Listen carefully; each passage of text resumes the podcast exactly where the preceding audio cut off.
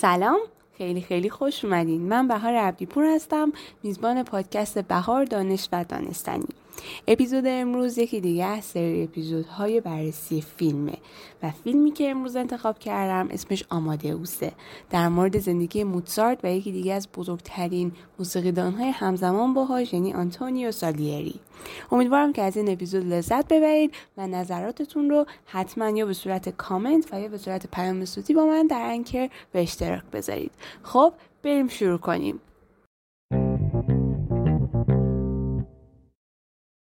آمادئوس. فیلم آمادئوس یک فیلم بیوگرافی درام ساخته میلوس فورمن در سال 1984 فیلم اقتباسی از نمایشنامه به همین نام اثر پیتر شافره آمادئوس زندگی دو موسیقیدان بزرگ موتسارت و آنتونیو سالیری رو از کودکی تا بزرگسالی نمایش میده. آمادئوس در شهرهای وین، پراگ و کرومیرژیژ در جمهوری چک فیلم برداری شده. این فیلم نامزد 53 جایزه شده که موفق به برنده شدن 43 تا از اونا شده. این جوایز شامل 8 اسکار، 4 بفتا، 4 گلدن گلوب و یک جایزه DGA ه. رتبه فیلم در IMDb 8 و 4 دهم و در Rotten Tomatoes 89 درصده. بازیگران نقش های اصلی فیلم اف موری آبراهام در نقش سالیری برنده جایزه اسکار بهترین بازیگر نقش مکمل مرد تام هولس در نقش موتسارت نامزد جایزه اسکار بهترین بازیگر نقش مکمل مرد. الیزابت بریج در نقش کنستانتین همسر موتسارت.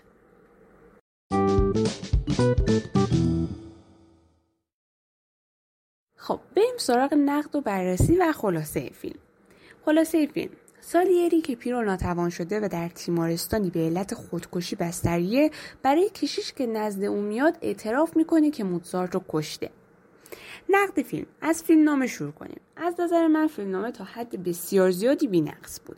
البته یه جاهای نظر من با کارگردان نمی ساخت برای همین خب خوشم نیومد. مثلا به نظرم سالیری بیش از حد یک انسان عابد و دیندار بود. چرا که خب مثلا سالیری نوازنده دربار بود و پول زیادی داشت و توجه هم بهش می‌شد و از طرف دیگه هنرمند بود. هنرمندها اکثرا خیلی در قید و بند دینداری نیستن و رفتارهایی که سالیری از خودش نشون میده به نظر من زیاده روی بود.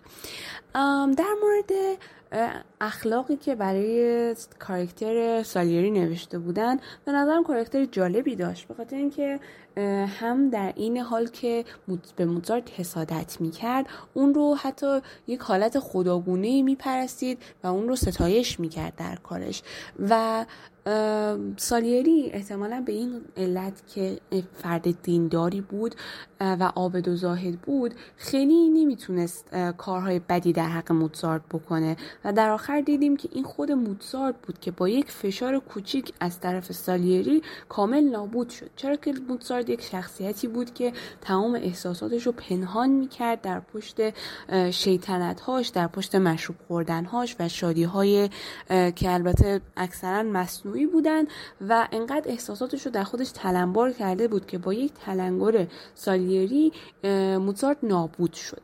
در نتیجه ما می‌بینیم که موتسارت فرد تنهایی بود با اینکه افراد زیادی دورش بودن ولی اون فرد تنهایی بود. و چون فکر می‌کرد که سالیری هم فرد تنهایی که البته درست فکر می‌کرد فقط تونست به سالیری نزدیک بشه. و رابطه که بین اونا شکل گرفته بود تقریبا یک دوستی روحانی به نظر میومد از طرف دیگه سالیری خودش رو خیلی به خاطر کشتن موتزارت در واقع مردن موتزارت چون اونو نکشته بود سرزنش می‌کرد. چرا که اون بعدها متوجه شده بود که با این کاری که کرده بود در واقع به موزارت فشار وارد کرده بود و موزارت که از قبل روحش شکسته بود بیشتر ضربه خورد و افتاد و پرتاب شد از دره.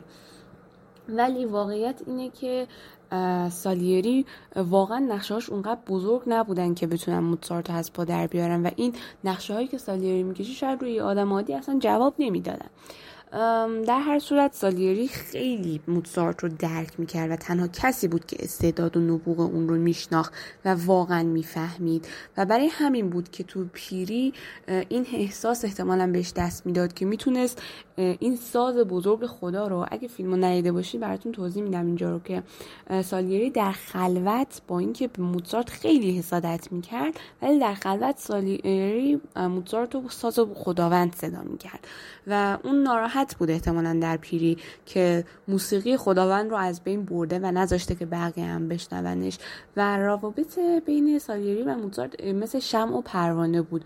سالیری مجذوب و شیفته هنر موزارت شده بود. اما چون می‌دید که حسادتش داره اعتقاداتش و چیزهایی که بهش باور داره از بین می‌بره حتی به قیمت سوختن خودش خودش رو انداخت روی شم تا اون رو خاموش کنه و خودش هم البته سوخت همزمان باهاش. و برای حسن ختام این قسمت نقد فیلم نامه اینطوری بگم که انتخاب مرد سیاهپوش با نقابی که روی صورت داشت برای فرشته عذاب و مرگ موزارت خیلی انتخاب خوبی بود و واقعا به نظرم نویسنده های فیلم نامه افرادی بودن که شناخت خوبی از روح و روان انسان ها داشتن.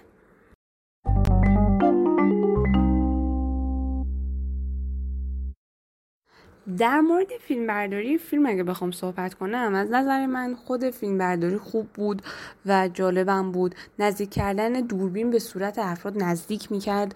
به صورت و دقیقا توی کادر بسته فقط صورت بازیگر رو نشون می‌داد و اون بازیگر حالا چه سالیری بود که داشت حسادت می‌کرد و خشم داشت و چه موزارت بود که احساساتش رو پنهان می‌کرد در پشت خنده های دیوانوار جوکروارش به نظرم جالب بود که خیلی زوم می‌کرد روی صورت. ها بعد صحنه پیانو زدن موزارت که یکی از بهترین قسمت های فیلم برداریه و تصویر کشیدن توهمات موزارت با اینکه خب فیلم قدیمیه و خیلی امکانات پرده سبز به اون صورت وجود نداشته ولی کاملا خوب فیلم برداری شده بود و توهمات موزارت رو به خوبی نشون میدن.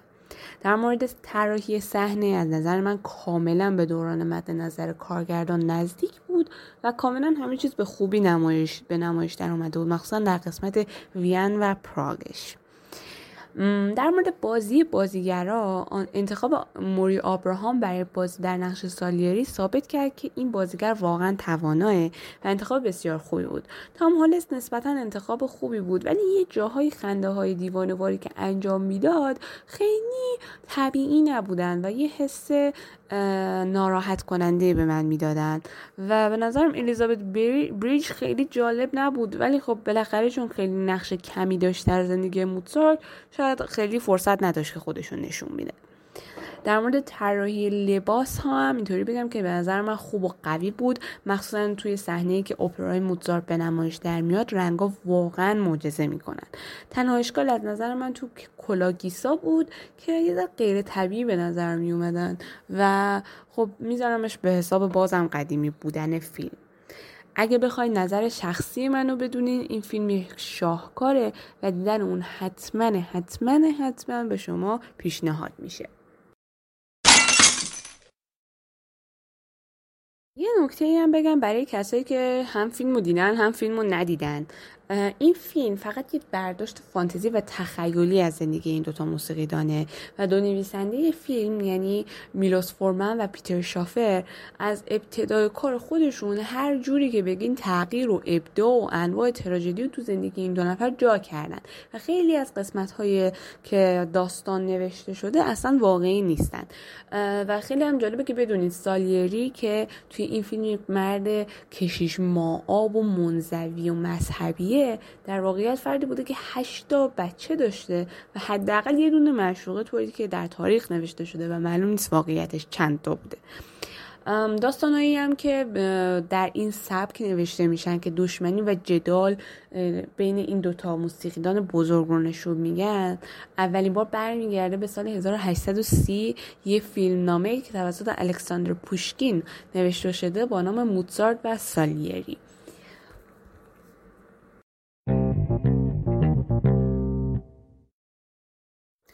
خب اینم از این. امیدوارم که از این اپیزود هم لذت برده باشید و حتما این فیلم رو تماشا کنید به نظر من ارزشش رو داره خیلی واقعا باعث افتخارم بود که امروز اینجا بودم. من از این اپیزودهای فیلم لذت می‌برم به شدت. ولی خب به خاطر اینکه فقط یه دونه قبل از این اپیزود پخش کرده بودم و خب یه ذره شما نامردی کردین کم دیده بودینش. خیلی نمی‌دونم که دوست دارین این اپیزودها رو یا نه. این یکی هم موش بدین. اگه خوشتون اومد برام کامنت بذارید یا نظرتون رو بگین که چطوری می‌تونیم این قسمت رو گسترش بدیم که بیشتر کار کنیم روش. خیلی خوشحال شدم که امروز در خدمتتون بودم. امیدوارم که بازم دوباره همین دیگر رو ببینیم و باز هم شما به اپیزودهای من گوش بدین. به امید دیدار.